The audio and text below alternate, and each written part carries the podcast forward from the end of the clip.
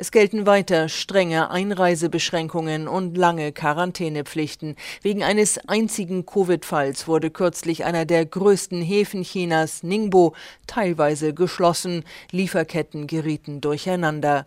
Während andere Länder angesichts steigender Impfquoten gewisse Inzidenzen tolerieren, hält China am Null-Covid-Kurs fest.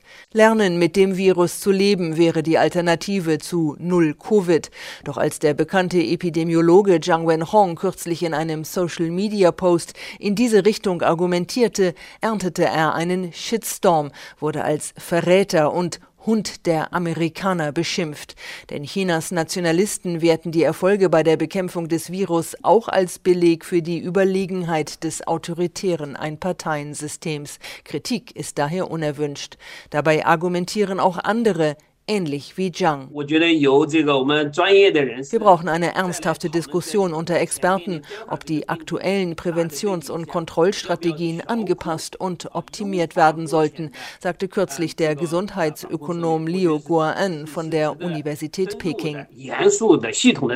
Doch eine Änderung der Null-Covid-Strategie ist heikel, denn auf die hoch ansteckende Delta-Variante des Virus ist China nicht gut eingestellt. Etwa 55 Prozent der Menschen Menschen im Land sind zwar vollständig geimpft, aber die chinesischen Impfstoffe sind gegen die Delta-Variante weniger wirksam als die mRNA-Impfstoffe von BioNTech oder Moderna, sagt Nicholas Thomas. China needs to get the mRNA technology China muss mRNA-Impfstoffe in der breiten Bevölkerung einsetzen, um die Immunität zu verbessern. Bis dahin können sie nur weitermachen wie bisher, also mit Lockdowns und strikter Kontaktnachverfolgung. Aber die Impfungen sind zentral. Doch eine dritte Impfung mit einem mRNA-Impfstoff ist nicht nur logistisch schwierig, es fehlt auch an Vertrauen.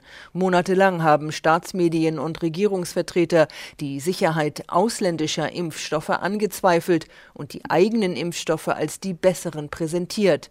Jetzt eine Kehrtwende zu vollführen, ist schwierig. Leute wie Zhang Wenhong dürften daher in China weiter wenig Gehör finden und die Grenzen der zweitgrößten Volkswirtschaft der Welt bleiben voraussichtlich weiterhin weitgehend zu.